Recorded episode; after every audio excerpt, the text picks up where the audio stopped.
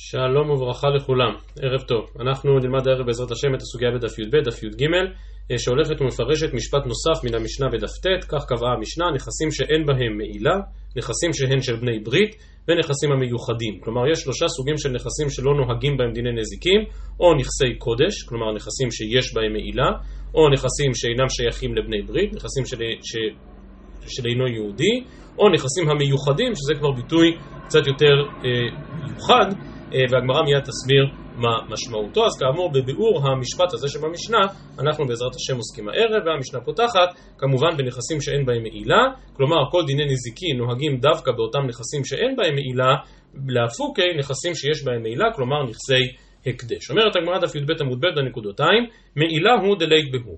המקדש קדשי, כלומר אף על פי ש... ויש לנו בעולם הקודשים אה, בהמות מסוימות או חפצים מסוימים שמצד אחד יש בהם קדושה, אבל מצד שני אין בהם איסור מעילה.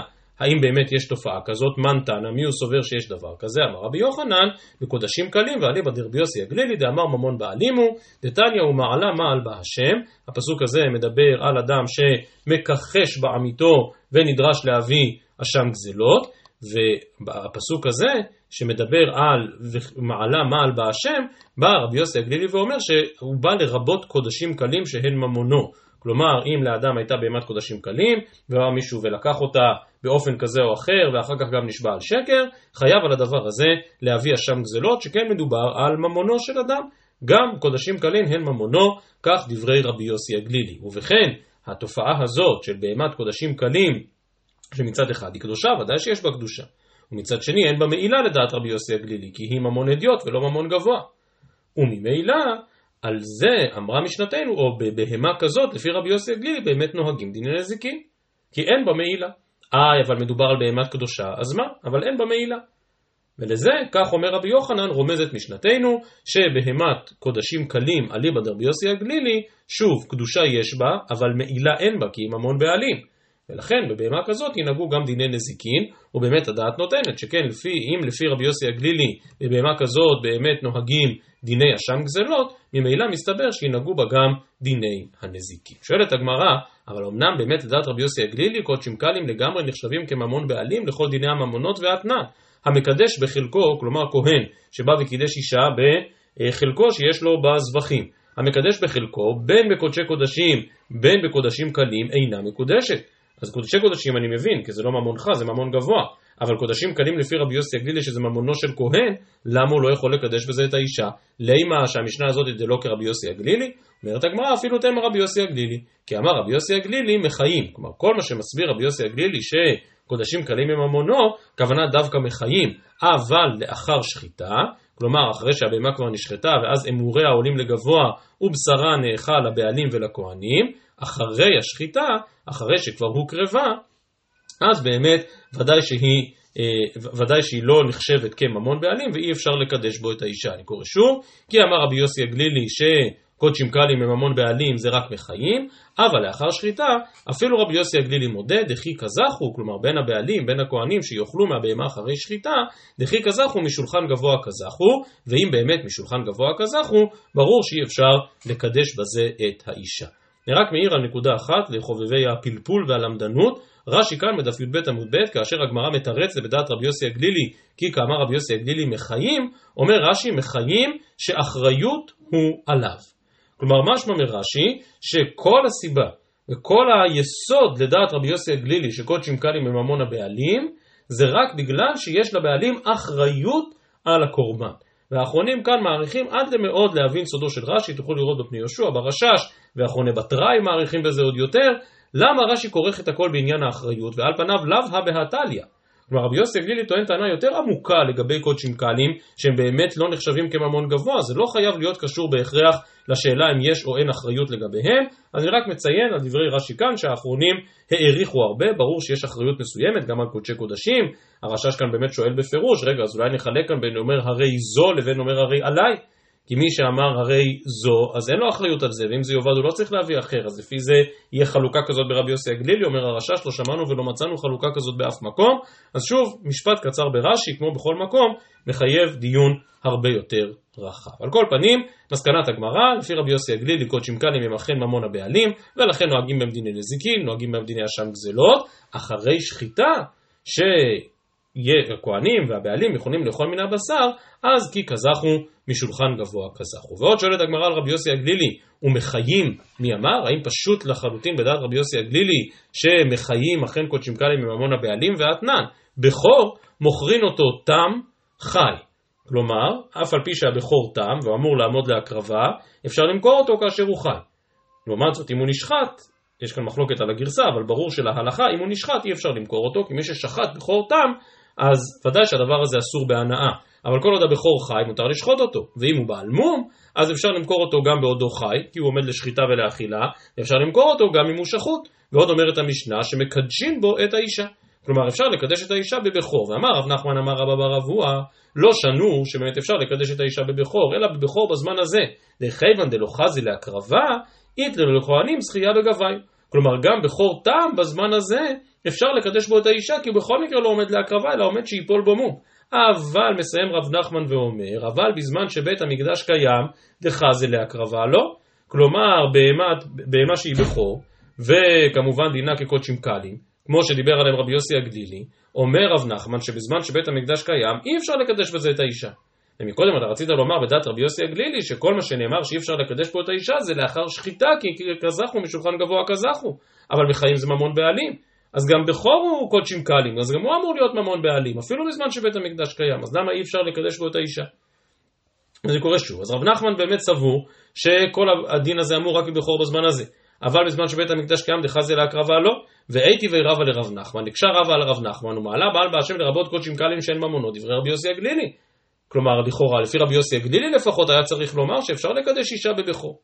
ומשנה רבינה בבכור בחוץ לארץ, באמת מדובר על זמן שבית המקדש קיים, אבל הבכור הזה הובא מחוץ לארץ, ואליבא דשיטתו המיוחדת של רבי שמעון שלא נאריך בה כאן, דאמר אם באו תמימים יקרבו, אם באו אם לכתחילה לא. כלומר לכתחילה אין חובה, מי שנודע לו בהמת בכור בזמן שבית המקדש קיים בחוץ לארץ, לכתחילה לא חייב להביא אותה לארץ ישראל ולהקריב את הבכור. אם הוא כבר הביא אותה והבכור תמים, אפשר להקריב אותו. אבל לכתחילה אין בכלל חובה להביא אותו. ואז, היות שאף על פי שהמקדש קיים, היות שאנחנו נמצאים בחוץ לארץ, אז אפשר לקדש אישה באותו בכור. כך השיב רבינה כדי לתרץ את הקושייה. עכשיו חוזרת הגמרא לענייננו ואומרת, ואם איתה, כמו שהסברנו מקודם, דכי אמר רבי יוסי הגלילי ממונו הוא מחיים, אז אם באמת רבי יוסי הגלילי באמת סבור באופן פשוט שבהמת קודשים קלי מחיים אכן נחשבת כממון בעלים, אז למה רבינה צריך להביא ממרחק לחמו ולחשוב על אוקימתא שמדובר על בכור בחוץ לארץ, שלכתחילה בכלל לא צריך להביא אותו? לישני תירוץ הרבה יותר פשוט, אף י"ג עמוד א', הרבי יוסי הגלילי והרבנן. כלומר, תתרץ בפשטות ותאמר שבאמת לפי רבי יוסי הגלילי אכן אפשר לקדש אישה בבכור, ולעומת זאת לפי חכמים שחולקים על רבי יוסי הגלילי ולא מקבלים את כל התפיסה שלו על קודשים קלים, הם אלה שאמרו שאי אפשר לקדש אישה בבכור. ולא צריך להגיע עד כדי תירוץ שמדובר על בכור שהגיע מחוץ לארץ. אומרת הגמרא, אמר לך, רגע, רגע, רגע. כל ההשוואה הזאת בין רבי יוסי הגלילי שדיבר על קודשים קלים לבין כל הדיון שיש כאן לגבי בכור, ההשוואה הזאת לא מדויקת. אמר לך, מתנות כהונה כאמר, שני מתנות כהונה דכי כזכו משולחן גבוה כזכו. וזו תפיסה מאוד מעניינת, חלוקה מאוד מעניינת בין בכור לבין שלמים.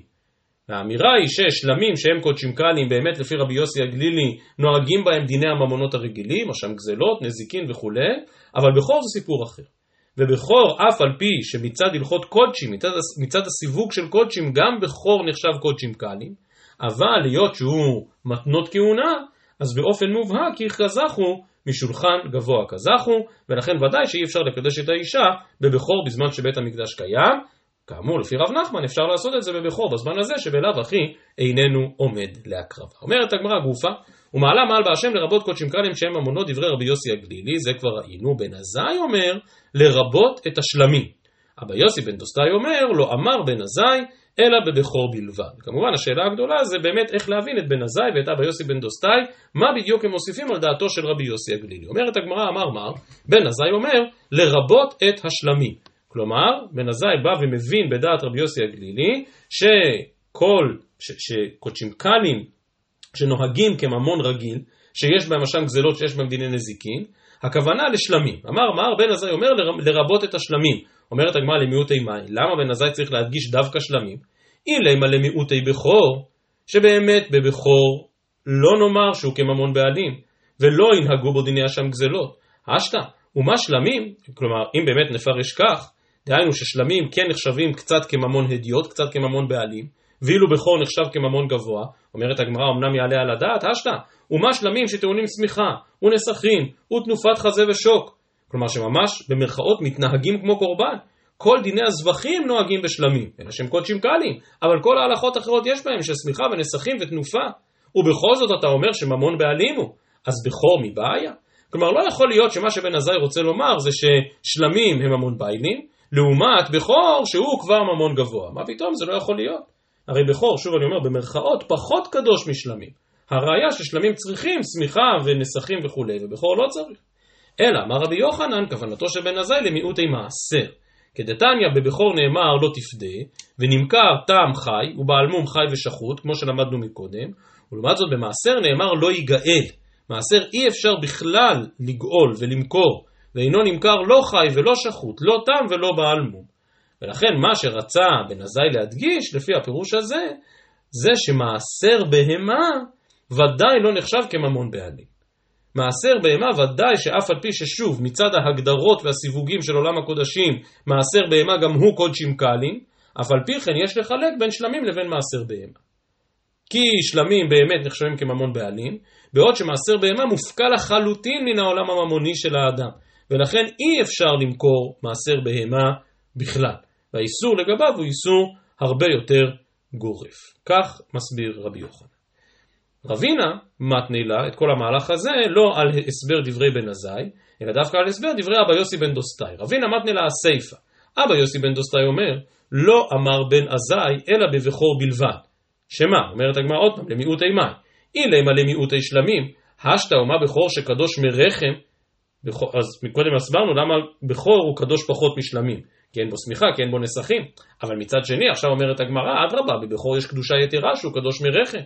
ובכל זאת אמרת שממונו הוא. אז שלמים היא בעיה? אז ברור שגם שלמים זה ממון הבעלים. אז האם רבי יוסי בן דוסטאי רוצה לומר שבכור הוא ממון בעלים אבל שלמים לא? אמר רבי יוחנן, גם כאן בדברי רבי יוסי בן דוסטאי צריך לומר שהוא בא למיעוטי מעשר. כדתניא, בבכור נאמר לא תפדה ונמכר תם חי ובעל מום חי ושחוט. לעומת זאת במעשר נאמר לא יגאל ואינו נמכר לא חי ולא שחוט, לא תם ולא בעל מום. ולכן בכור הוא ממון בעלים, שלמים גם כן יהיו ממון בעלים, מעשר לא יהיה ממון בעלים, כך צריך להסביר גם את אבא יוסי בן דוסטאי, בדיוק כמו שרצינו מקודם להסביר את בן עזאי. אומרת הגמרא, בדברי בן עזאי זה נכנס, כי בן עזאי באמת אמר לרבות את השלמים. אבל בדברי אבא יוסי בן דוסטאי, שאומר בפירוש שלא אמר בן עזאי אלא בבכור, אז אומרת הגמרא, איך אתה יכול להסביר ככה שמשהו בא למעט זה מעשר? שואלת הגמרא, והא בבכור בלבד כאמר, כלומר דווקא בכור ולא שלמים ולא מעשר, ולכן באמת נשארת הגמרא בקשיא. עד כאן הדיון בדעת רבי יוסי הגלילי ובתפיסה שקודשים קלים הם המון בעלים, וכאמור חידשנו שלפי רבי יוסי הגלילי, היות שאין בהם מעילה, ממילא באמת נוהגים בהם דיני הנזיקין, ולזה רמזה משנתנו. רבא מציע מהלך אחר, רבא אמר, מהי נכסים שאין בהן מעילה? נכסים שאין בהם דין מעילה. ומעינין הוא דהדיוט. כלומר אומר רבא לא צריך במשנה שלנו להיכנס לכל הפלפול של מה שדייקנו מקודם, אין בהם מעילה, הכוונה שהם כן קודשים, אלא שהם קודשים כאלה שאין בהם מעילה, לא צריך להיכנס לכל הדיון הזה. כשאמרנו נכסים שאין בהם מעילה, התכוונו שככלל נוהגים דיני נזיקין בשל הדיוט ולא בשל הקדש. בלי להיכנס לשאלה המדויקת בהלכות מעילה, אם יש מעילה או אין מעילה, והחלוקה שיש בין קודשי קודשים לקודשים קלים, לא צריך להיכנס לכל זה. אלא דיני נזיקים נוהגים בהדיוט ולא נוהגים בשל גבוה. כך מסבירה הגמרא על דבריו של רב. יש בהם היגיון רב, אלא שמקשה הגמרא ואומרת וליטני דהדיוט. וגם כאן נשארת הגמרא בקשיא. עכשיו הדבר הזה חוזר למה שציינו כשלמדנו את המשנה וגם את המשנה הקודמת, לתנא שמדבר בלשון ירושלמי, תנא שמדבר בלשון מיוחדת. כמו אומרת הגמרא לרבה אם כדבריך, שכל מה שהמשנה רוצה לומר זה שפשוט דיני נזיקין נוהגים בשל הדיוט ולא נוהגים בשל הקדש, אז תגיד את זה במילים יותר פשוטות. אז תנסח את זה בצורה ברורה. ומזה שאתה משתמש בביטוי, שיכול להיות שהוא ביטוי מליצי, אבל סוף כל סוף הביטוי הוא נכסים שאין בהם מעילה, אז אני בהכרח חייב להיכנס לכל אותו דיון שעסקנו בו מקודם, ולשאלה האם ייתכן שמדובר על נכס שהוא כן קודשים, הוא כן משתייך לעולם הקודשים, אבל קודשים שכאלה שבאמת אין בהם מעילה, כמו קודשים קלים לפי רבי יוסי הגליק. עד כאן דיברנו על מצב שבו אה, בהמה של קודשים, קודשי קודשים, קודשים קלים, הוזכה. אם כי, במשנה שלנו זה לא מפורש. המשנה מדברת באופן כללי על דיני הנזיקין. ושאלה מתבקשת כאשר לומדים את המשנה, על איזה דיני נזיקין מדובר? מדובר על קודשים, או הפקר, או בהמה של אינו יהודי שהזיקה, או שהוזכה? עד עכשיו אנחנו בפשטות שבאמת מדובר על בהמה שהזיקה. והשאלה היא, סליחה, על בהמה שהוזכה. על בהמת קודשים שנפגעה, האם נוהגים או לא נוהגים בה דיני נזיקין. ועכשיו שואל רבי אבא על צידו השני של המטבע. אמר רבי אבא, שלמים שהזיקו, לא שהוזקו, אלא שהם עצמם הזיקו. אז האם באמת יש חיוב אחריות או לא? שלמים שהזיקו, גובה מבשרן ואינו גובה מאמוריהן. כלומר, כאשר בהמה, כאשר בהמה מזיקה, כאשר מדובר על שור תם שהזיק, צריך לשלם חצי נזק מגופו. איך אפשר לשלם מגופו של שור שהוא שלמים? הרי השור הזה עומד להקרבה, אי אפשר עכשיו להוציא אותו לחולין. תשובה, נצטרך לשחוט אותו, ולא לשחוט, אלא לשחוט ואחר כך להקריב אותו בכל דיני הקודשים, ואת בשר השלמים עצמו יצטרך לקבל הניזק, וליהנות מגופו. אלא שפה מחדש רבי אבא ואומר, ששלמים שהזיקו גובה מבשרן, ואינו גובה מאמוריהן. כלומר, הוא לא יכול לבקש חלק מן האמורים, אלא רק לקבל את הבשר, שמותר באכילה גם לזרים, כי זה קודשים קלים, ומשם הניזק יקבל את חובו חצי הנזק. שואלת הגמרא, פשיטא, הימורים לגבוה סל, כי לא הבנתי מה הייתה הווה אמינא. שמה? שיבוא הניזק וממש ייקח מן ההימורים? הרי זו בהמת קודשים, זה, זה זרח. ההימורים צריכים לעלות לגבוה. אומרת הגמרא לא צריכה לגובה מבשרן כנגד הימורים. כלומר, בעצם יש כאן שור שבאופן וירטואלי, כמו שנראה מיד בגמרא, אפשר לחלק אותו לשניים. לשור הזה יש בשר, והבשר הזה הוא לא עד הסוף קודש. נכון שכרגע זו בהמת שלמים, כרגע אי אפשר למכור אותו סתם, או אי אפשר לשחוט אותו סתם, כי זה איסור שחוטי חוץ, אבל הבשר הזה, אחרי השחיטה במקדש, באמת יהיה מותר באכילה. האמורים בכלל לא יהיו מותרים באכילה. ולכן, כאשר מגיע הניזק לגבות את חובו, הוא מבקש לגבות בשר כנגד האמורים. כלומר, הוא אומר, האמורים האלה אני לא אוכל לגבות מהם שום דבר, כי הם עולים לגבוה. השווי של השור, נניח הבשר שלו שווה 80 שקלים וההימורים שלו שווים עוד 30 שקלים, אז בואו את ה-30 שקלים נגבה בצד, אבל את סך חצי הנזק אני רוצה לגבות מן הבשר כנגד ההימורים.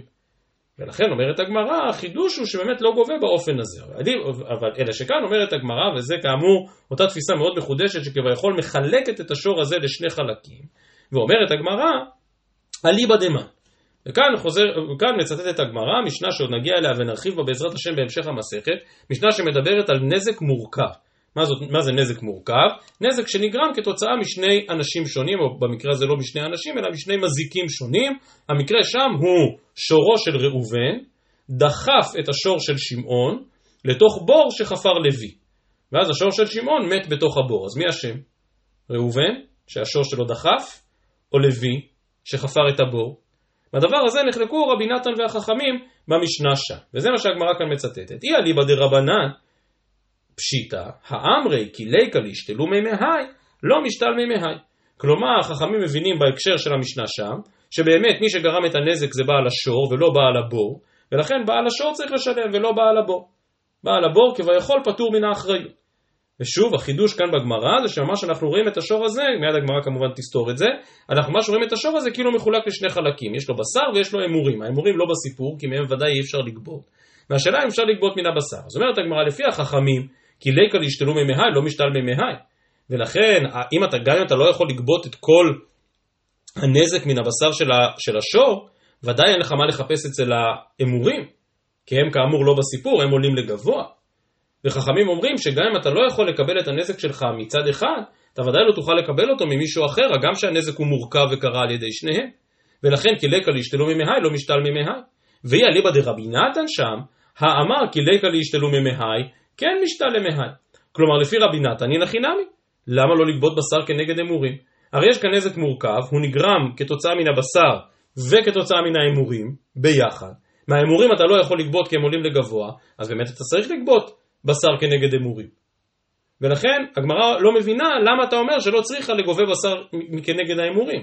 כי לפי חכמים ברור שלא, ולפי רבי נתן, אז למה לא? לכאורה כן, כי יש כאן שוב נזק מורכב שנגרם על ידי צד הקודש שבשור שלמים הזה, ועל ידי צד החול שבשור שלמים הזה, שמשמשים כאן בערבוביה. אז לפי חכמים זה נזק מורכב, אבל עדיין אתה יכול לגבות רק מאחד, כי גם אם אי אפשר לשלם מזה, כן משלמים מזה.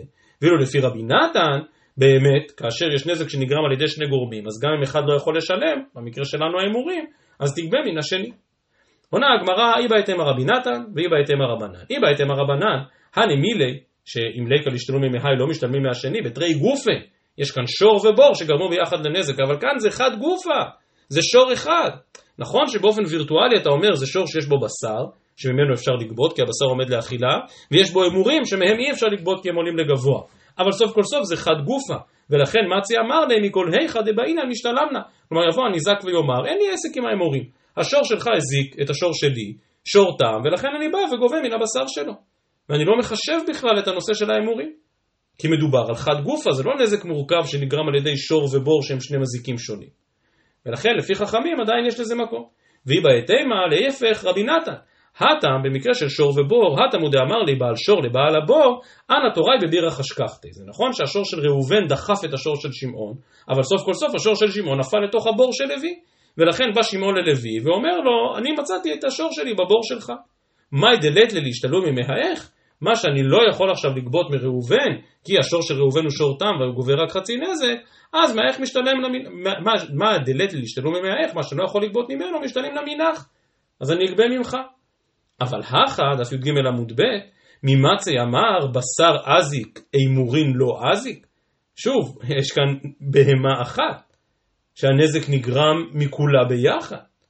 ולכן ברור שהפיצול הזה באמת לא מתקבל ולא רלוונטי, באמת לא גובים בשר כנגד האם. ולכן הוא בהחלט כן יכול לגבות בשר כנגד האמורים. ממשיכה הגמרא מעניין לעניין, דף י"ג עמוד ב' למעלה, אמר רבא, תודה שהזיקה גובה מבשרה ואינו גובה מלחמה. ידוע כאשר מביאים קורבן תודה צריך הבעלים להביא גם לחם. אז אם התודה באמת גרמה נזק, אומרת הגמרא, כשיבוא הניזק יכול לגבות מן השור עצמו, מבשר השור, בשר הקודשים הזה ולתבוע את אכילתו, אבל לא לגבות מן הלחם. כמובן שואלת הגמרא, לחם? פשיטא, לא הבנתי את אהבה אמינא. זה שיש כאן קורבן תודה שצריך להביא איתו גם לחם, אז זה אומר שמה, שהלחם הזה משועבד לניזק? השור הוא זה שהזיק, הלחם לא הזיק. אומרת הגמרא, נכון, נכון, זה כמובן פשיטא שלא גובה מן הלחם, סיפא איץ צריכה לי. ניזק אוכל בשר, כי, כי ככה הוא גובה את החוב מגופו של השור. גופו של השור הזה עומד להקרבה, ואת הבשר יאכל הניזק, כמו שהסברנו עד עכשיו, מתחילת הערב. אלא שמה שרצה רבא לחדש זה מתכפר מביא לחם. כלומר, אף על פי שהניזק אוכל את הבשר, המזיק, בעל השור, בעל התודה, הוא זה שצריך להביא את לחמי התודה. אומרת הגמרא, הנני פשיטא. גם זה פשיטא, ברור, מה פתאום שנחבת הניזק עכשיו להביא לחמי תודה? הרי הוא לא התנדב תודה. עונה הגמרא, מהו דתימה, כיוון דלחם הכשרא דזבח הוא, כלומר הלחם, ולא נאריך בזה עכשיו, אבל הלחם של לחמי תודה הם ממש חלק בלתי נפרד מן הקורבן, זה קורבן אחד גדול שכולל גם את הזבח וגם את הלחם. ולכן כיוון דלחם הכשרא דזבח הוא לימה לי את אכלת בשר ואנה הייתי לחם? כלומר יבוא המזיק לניזק ויאמר לו סליחה, אתה עכשיו אוכל את כל הבשר כדי לקבל פיצוי על נזקך, אז אני צריך עוד להביא לך לחם? התודה הזאת הפכה להיות שלך, כי אתה תאכל את בשרה, תביא אתה לחם. כמה שמלן דלחם חיובה דביילים הוא, וסוף כל סוף המזיק הוא הבעלים, ולכן אכן כך הניזק יאכל את הבשר, אבל המזיק הוא זה שיביא את הלחם. אז עד כאן לגבי הרכיב הראשון באותה שלישייה שבמשנה, נכסים שאין בהם מעילה וכל נושא אה, דיני נזיקין בעולם הקודשים. הרכיב השני, נכסים שאין של בני ברית, אומרת הגמרא למיעוטי מאי, היא למיעוטי דעובד כוכבים, כלומר לחדש שאין דיני נזיקין בשל עובד כוכבים, הקטן אלא לקמן, זו משנה מפורשת בהמשך המסכת, שור של ישראל שנגח שור של עובד כוכבים פטור. עונה הגמרא, הנה חינם, איתנה והדר מפרש. מה שיש כאן במשנה, שוב איזושהי לשון מליצית כוללנית, שאכן מזכירה ההלכה, שעוד נגיע אליה בהמשך המסכת ועוד נפרש אותה, ששור של ישראל שנגח שור של עובד כוכבים, אכן פטור. והרכיב השלישי, וכמו שאמרתי זה אולי הביטוי הכי מיוחד, תרתי משמע, נכסים המיוחדים. אומרת הגמרא למיעוטי מים. מה זה נכסים לא מיוחדים? אמר רב יהודה למיעוטי זה אומר שורך הזיק, וזה אומר שורך הזיק. נכסים מיוחדים הכוונה שיש כאן מישהו מיוחד, מישהו ספציפי, שאני יודע שהוא המזיק והוא זה שנושא באחריות. למעט מצב שבו שור של ראובן ושור של שמעון ביחד רדפו אחרי השור של לוי, ואז כשלוי רוצה לתבוע את נזקו הוא לא יודע למי ללכת. זה השור של ראובן הזיק, שמעון הזיק, שניהם ביחד. ובמצב כזה כמובן המוציא וחמרו עליו הראייה, יהיה קשה ללוי לגבות את חובו, כי הנכס הוא לא נכס מיוחד, הוא לא יודע בדיוק מי הבעלים. אני קורא שוב, אמר רב יהודה למיעוט, זה אומר שורך הזיק, וזה אומר שורך הזיק. שואלת הגמרא, טוב, אבל אם ככה זו שוב משנה מפורשת בהמשך המסכת, תניא לקמן, היו שניים רודפים אחר אחד, כלומר שני שברים של שני אנשים רודפים אחרי שור אחד, זה אומר, כלומר ראובן אומר שהשור של שמעון הזיק, וזה אומר, שמעון אומר השור של ראובן הזיק. כמובן ששניהם פטורים, כי המוצאים מחברו עליו הראייה, כי אתה לא יודע באמת איזה שור גרם את הנזק. עונה הגמרא כמו שהגמרא ענתה מקודם, תניא והדר מפרש. מרין הכי נמי. המשנה שלנו רק רומזת להלכה שתוזכר בהמשך המסכת. אבל במתנית התנא פרט לנכסי הפקר, שנכסים המיוחדים, משמעותם ופירושם, זה נכסים שבאמת יש להם בעלים. להפוקי נכסי הפקר, שכאשר מדובר על שור של הפקר, לא נוהגים בו דיני הנזיקים. אומרת הגמרא, מה החידוש? היחידם. אילמה דנגח תורא דידן לתורא דהפקר, אם באמת בא שור שלנו, ונגח שור של הפקר, ואתה רוצה לחדש, רוצה משנתנו לחדש, שזה נכס לא מיוחד, כי אין לו בעלים. ברור שאין כאן דיני נזיקין, מן טב עלי, מי יתבע אותו לבית דין? הרי זה שור של הפקר, אין עליו בעלים, אז מי עכשיו יתבע את המזיק? למה בכלל צריך לומר דבר כזה? זה פשיטה. מורנו הרב ליכטנשטיין, כאשר לימד את המשנה הזאת בהרחבה רבה, הקדיש חלק גדול מהשיעור לפלפול בשאלה, אז אולי באמת יש הבדל בין אה, שור נניח שנגח של הקדש, ואז הקדש מופקע מדיני הנזיקין, מגזירת הכתוב כזאת או אחרת, לבין שור שנגח שור של הפקר, שזה בכלל הוא נזק. מעריך שאני באמת ניסה לפלפל, אז מה זה בעצם נזק? נזק הכוונה החפצה, משהו פיזי, שיש כאן שור שנפגע או שור שמת, או שנזק פירושו נזק ממוני, החשבון בנק של מישהו נפגע. ואז, כאשר מדובר על שור של הפקר, החשבון בנק של אף אחד לא נפגע. או במילים אחרות זה בכלל לא נזק. עכשיו זו שאלה שנראית קצת דקה, ובכל זאת הרב כן ניסה למצוא לה לפחות מבחינה קונספטואלית, נפקא מינה כזאת או אחרת, לתפיסה שבעצם נזקים בשל הפקר, לא רק שלא חייבים עליהם, זה בכלל לא נזק, זה לא נקרא נזק, כי נזק זו פגיעה ממונית, ובשל הפקר אף אחד לא נפגע מבחינה ממונית. על כל פנים, שוב אומרת הגמרא, היחידה מאילה מדי נגח תורא דידן לתורא דהפקר, אז מנתב עלי, אז ברור שאף אחד לא יתבע אותך, אז ברור שאין כאן שום דיני נזיקים. אלא החידוש דנגח תורא דהפקר לתורא דידן, כלומר שור של הפקר נגח את השור שלי, אז מה אתה רוצה? לייזיל ולייטי. אתה רוצה לגבות מן השור, בבקשה, זה שור של הפקר, תלך ותיקח אותו. אומרת הגמרא, החידוש הוא בשקדם וזכה בו אחר. כלומר, שור של הפקר נגח את השור של ראובן, ואז הלך שמעון וזכה בשור הזה מן ההפקר. הייתי חושב שעדיין עכשיו ראובן יכול לבוא בתביעה לשמעון, ולהגיד, רגע, רגע, רגע, השור הזה חייב לי משהו, השור הזה נגח את השור שלי, כמה שמלן שלו. כמה שמלן שהיות שזה לא נכס מיוחד, היות שלנכס הזה ודאי בזמן הנזק אין בעלים, לכן גם אם אחר כך יבוא מישהו ויתפוס אותו, אין, אף, אף על פי כן הבעלים לא יוכלו לתבוע אותו לדין. רבינה אמר, למיעוטי מצב הפוך. אנחנו דיברנו על מצב של שור של הפקר, הוא היה הפקר כשהוא נגח, ואז כאשר רוצה הניזק לבוא ולגבות את חובו, בינתיים בא מישהו ותפס אותו. ואמרנו שאף על פי שבא מישהו ותפס אותו, אין לו כלפיו שום תביעה. כי בזמן הנגיחה זה השור של הפקר. רבינה מדבר על מצב הפוך. רבינה אמר, למיעוטי נגח ואחר כך הקדיש. או נגח ואחר כך הפקיר. כלומר, קודם כל השור נגח והיה לו בעלים, ואז ברגע שהבעלים הבינו, אוי ואבוי, יש כאן שור, זה שור שעושה בעיות, זה שור שנוגח, אז הם באו והפקירו אותו. ואז באמת, הניזק אין לו את מי לתבוע, כי לשור הזה כרגע אין בעלים, זה שור של הפקר. תניא נמי יתר על כן אמר רבי יהודה, אפילו נגח ואחר כך הקדיש, נגח ואחר כך הפקיר פטור שנאמר והועד בבעליו ולא ישמרנו והמית איש או אישה אשר יסכל וגם בעליו יומת ומזה לומד רבי יהודה עד שתהא מיתה והעמדה בדין שווים כאחד כלומר דווקא אם באמת יש בעלים על השור הזה מההתחלה ועד הסוף שואלת הגמרא, למה אתה אומר העמדה בדין? האם גמר דין לא באינן? השור יסכל, כלומר ההחלטה לסקול שור שנגח אדם, בגמר דין הוא דכתיב. כלומר שצריך שיהיה לו בעלים עד גמר דין, אלא אימה באמת מתקנת הגמרא ואומרת עד שתהא מיתה והעמדה בדין וגמר דין שווין כאחד. כלומר, אפשר לתבוע רק שור שבאמת יש לו בעלים מההתחלה ועד הסוף, אבל לענייננו, אם באמת מדובר על שור שנגח ולאחר מכן הפקירו אותו, במצב כזה באמת אי אפשר לבוא בתביעה כלפי אף אחד. ואין ספק שיש כאן חידוש גדול, שהתפיסה הזאת, או הייתי אומר בשני הצדדים של הדיון בגמרא, הן שור של הפקר שאחר מכן מישהו זכה בו, או שור שהיה שייך למישהו ולאחר מכן הפקיר אותו, במצבים הללו אין דיני נזיקין בכלל. יש שאלה גדולה שהוטרדו ממנה ראשונים ואחרונים, והיא האם כל הדיון הזה שראינו עכשיו לגבי שור של הפקר שנגח, או שור שנגח ואז הופקר, האם מדובר פה דווקא על נזקי שור תם, או שמדובר פה גם על נזקי שור מועד. מה, למה, מהיכן מגיע הדיון הזה? לכאורה, כל ההווה אמינא שבגמרא היא הווה אמינא מאוד מחודשת. רב חיים בסטנסיל בחידושיו על הש"ס, כאן בסוגיה שלנו תמה. למה בכלל צריך גזירת הכתוב לפטור שור של הפקר שנגח? כאילו, וכי מישהו היה מעלה על דעתו ששור של הפקר צריך לשלם? כן, נכון, מישהו זכה בו מן ההפקר אחר כך, אבל סוף כל סוף, בשעת יצירת החוב, בשעת הנזק, לא היו בעלים. אז מה בכלל ההווה אמינא לומר שמי שזכה יתחייב לשלם? וכדי ליישב את הקושייה הזאת, כותב כאן רב חיים, אני אקריא שתי שורות מתוך דבריו, כך מובא כאמור בחידושי הגרח על הש"ס, אמר הגרח זצ"ל, דשני שיעבוד השור, היינו השיעבוד שחל על השור מכל השיעבודים דעלמא. דיני בכל השיעבודים דעלמא, חל מקודם חיוב הקרקפתא דגברא מדין פריאת בעל חוב מצווה, וזה עושה שיעבוד על הנכסים. אבל בשור תם שהזיק שמשלם מגופו, חל השיעבוד על השור מבלי שיכול מקודם על הביילים חיוב. כלומר, כאשר מדובר על שור, שור תם, ואז תשלומי הנזק הם מגופו של השור, אז התשלומים האלה נושאים אופי ייחודי של שיעבוד, שכביכול, אני מדגיש, כביכול, לא מוטל על הביילים, אלא מוטל על השור.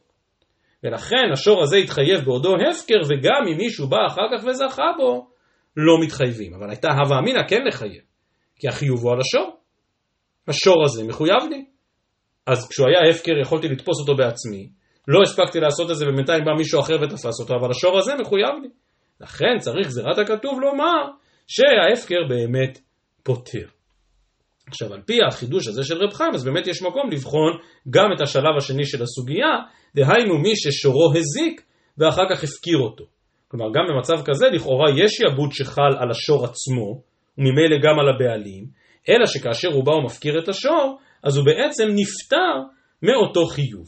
ובאמת החתם סופר מדגיש ושכל הסוגיה שלנו, וכך הוא כותב, היינו נזקי שור תם דמגופו משלם וגופו ייפטר לי כיוון דלית לי בעלים. אבל במועד שהחיוב על הבעלים שממון שלהם מזיק ומשתלם מעלייה לא נפטרו כאשר ממונם מזיק. ובאמת, האחרונים עוד לפני החתם סופר שואלים, רגע, כל ההלכה הזאת שרבינה כאן מחדש, שהבעלים יכולים לבוא ולהפקיר את השור, יש כאן משהו שהוא לכאורה מאוד לא הוגן, מאוד לא הגיוני, משום שכל אדם שהשור שלו הזיק, יבוא ויפקיר אותו, ואז ממילא יתחייב, ייפטר מכל האחריות שלו.